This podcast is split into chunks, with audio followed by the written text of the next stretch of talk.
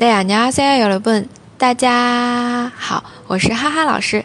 今天我们继续学习两个辅音，第一个是由两个人组合起来的，它是一个紧音，所以要读重一点。四四，它对应的单词我们可以学一个便宜形容词 “sada sada”。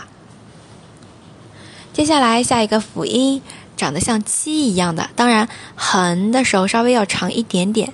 它念 “g g”，它对应的单词有去、卡大、卡大，还有一个那里 “kogi kogi”。今天的都学会了吗？如果大家喜欢我的节目，可以继续收听和订阅，同时也可以关注我的新浪微博“哈哈韩语”。那我们今天就到这里了。